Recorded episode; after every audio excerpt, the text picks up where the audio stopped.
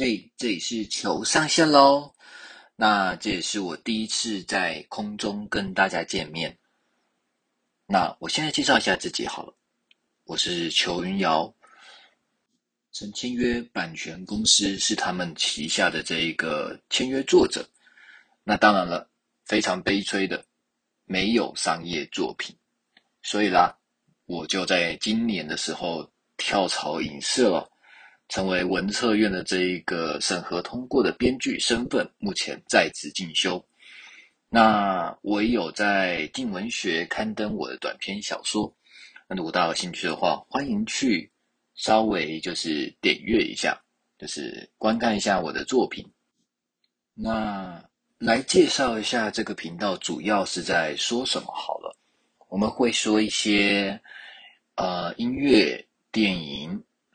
那当然也包含剧剧集哈，那还有一些就是行销面的事情，但是都跟创作是有相关的。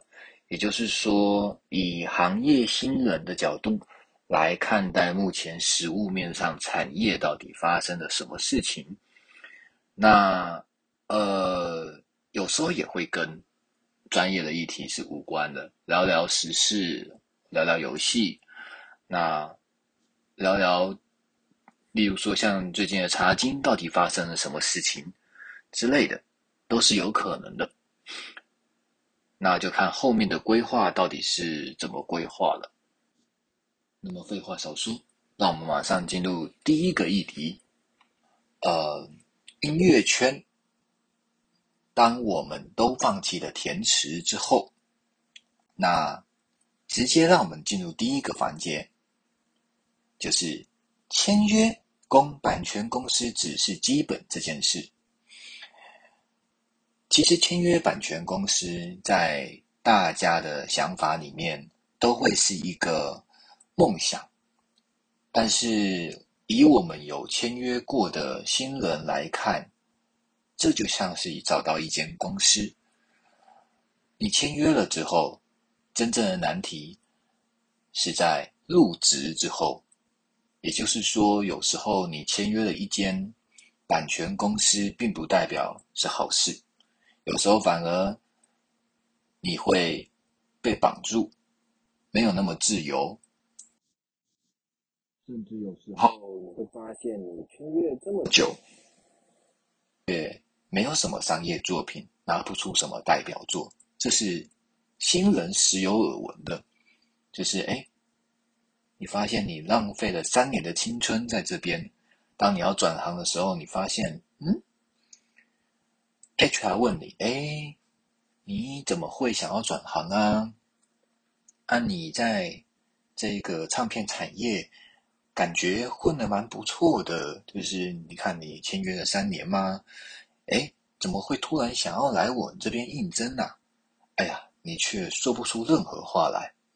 因为你没有任何的经历，对，有时候呢，音乐人或者是说像嗯文化产业人士要转行是相对的困难的，因为我们的这一个履历跟经历全部都花费在创作上面，这也是音乐人目前的困境之一。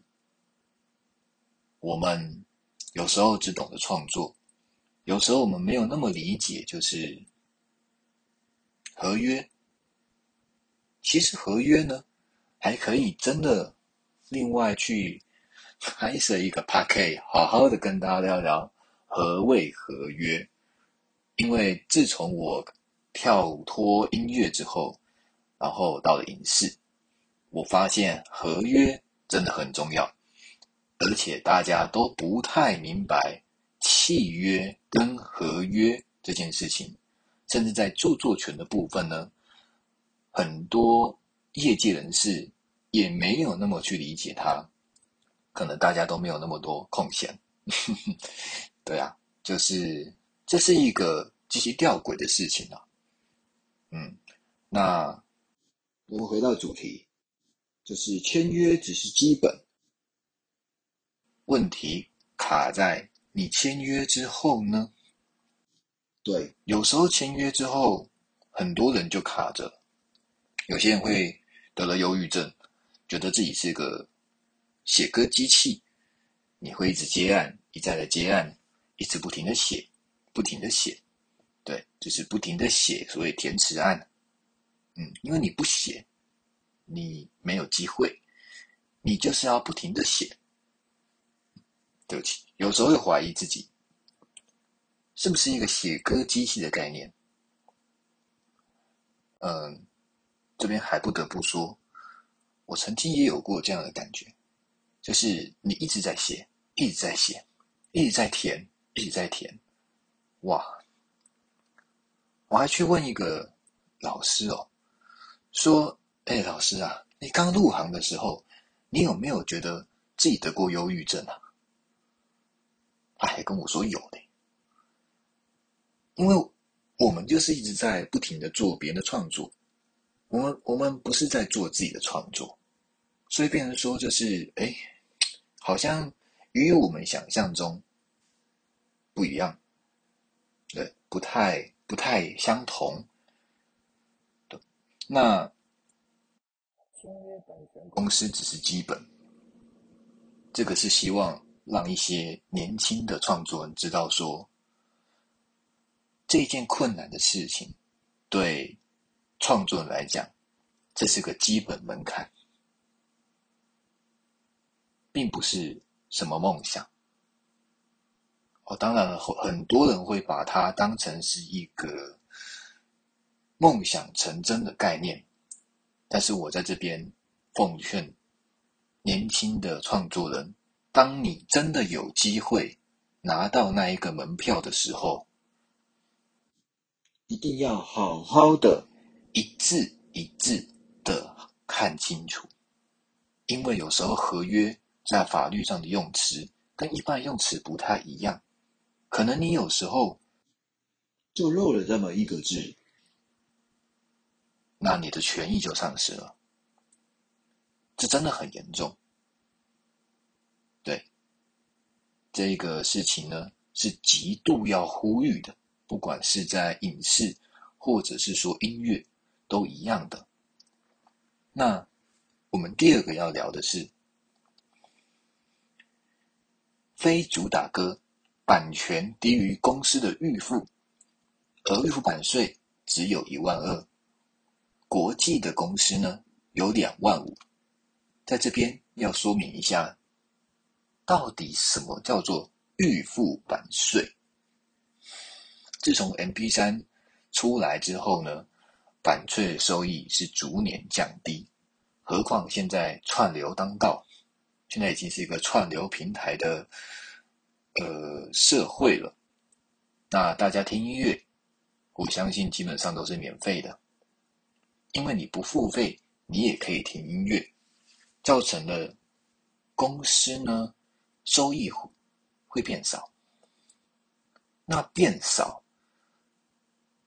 就没有办法给予创作人太多的薪资，也就是说，基本上这一些歌是没有版权的，他需要先付给一创作人一万二或者两万五这样的一个算是薪资，才能让他们创作下去，叫做预付版税，而这个预付版税呢？在后面的版税收益要超过一万二跟两万五，也就扣掉这个一万二跟两万五，还有剩，才会给予你版税的这个收益。那为什么会说，嗯，基本上没有版税？是因为非主打歌的版税收益大多都超越不了一万二跟两万五。嗯主要是说非主打歌呢，它能得到的这一个空间非常少。例如说像 KTV，这是一个嗯，我们最常知道的版税的收益，就是你有点，你有点击你就有钱。还有演唱会，那歌手有唱他就有钱。对，那更不要提说所谓的专辑了。那还有这个串流，但是串流我相信大家都很清楚，就是过去泰勒斯发生什么事情啊，等等等等，很多欧美歌手都在抗议所谓的他们的自己的创作在串流平台上遭到这一个低价的这个连售嘛。那台湾也是一样，基本上非主打歌，就算上架串流平台，也是没什么点击率的。那没有点击率的状况底下，它就不会有什么钱。嗯，这是相对的。所以呢，如果今天做的是非主打歌，那创作人的薪资真的只有一万二或者两万五，也就是说，以填词的部分的话，我们当然是撇开作曲的部分，对。我们只算歌词的部分，也就是填词的部分，就是只有一万二跟两万五，不会再多了。哦，当然了，主打歌那是另外一回事了。但是主打歌可能就不是新人可以获得的机会喽。嗯，那这另当别论，或者。是戏剧的这一个，呃，歌词，它的这个泛用率跟广传率是很高的，嗯，那这也是另当别论的。那在这么少的一个薪资底下，年轻人要继续去做填词人这样的工作，是相对困难的。因为没有太多经济效益，那甚至以前我有遇到过，就是说有人他会希望我们填词者把音乐当正职，这件事情呢，是我们后面可以再讨论，但是回归就是。薪资这么少的状况底下，的确要年轻人一直持续做创作这一块，尤其是歌词，是不太可能的。对，所以我们是可以理解说，为什么创作断层停在年纪相对较高的四十岁。这也是为什么今天的标题会是：当我们都放弃了填词之后。说真的，艺术跟文化是创作人的底蕴，但是有时候金钱也不得不谈，因为人还是要生活。如果如果真的可以不用为生活所去想的话，那真的是可以一直创作下去了。那第三个要聊的是我们关于笔稿的东西。笔稿是创作人的痛啊！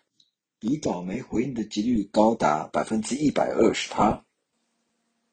但是你的歌词就躺在别人的电脑里了。针对这一点，很多大师都会希望。年轻人不要写笔稿，是现在的风气。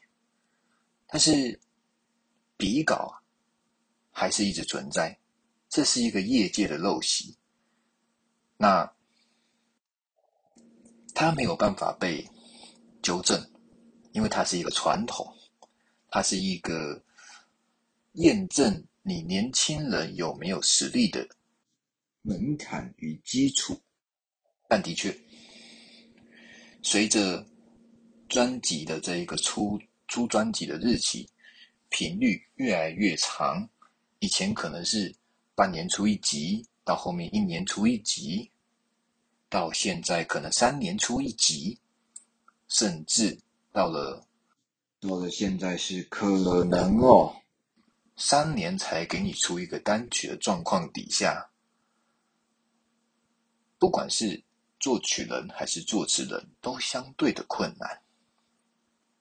那我们没有办法去说，就是比稿这件事到底合不合理，这是每一个人的对他的主观认定。只是我个人是比较偏向说，如果要参加比稿，对于自己的创作歌词。要给予公司的时候，一定要用 PDF 档，而且一定后面就是背面要加浮水印，而且一定要再寄一封信，就是附加档案寄给自己的意思，到自己的信信箱里面，这是防止自己的歌词未来被盗用，这也是最基本的。这是对自己作品的一个尊重，甚至避免未来真的发生不堪的事情。那如果不比稿，那可能就代表着可能要放弃这个产业，因为创作人不写比稿，我们不写比稿，就等于是完全没有任何机会可言。当然。那个机会是不是我们的？嗯，这就是下一个了。对新人而言，比稿是机会吗？这真的很难说。嗯，我也只能讲，这真的很难说。比稿对新人而言，到底是不是机会？还是它其实是个压榨，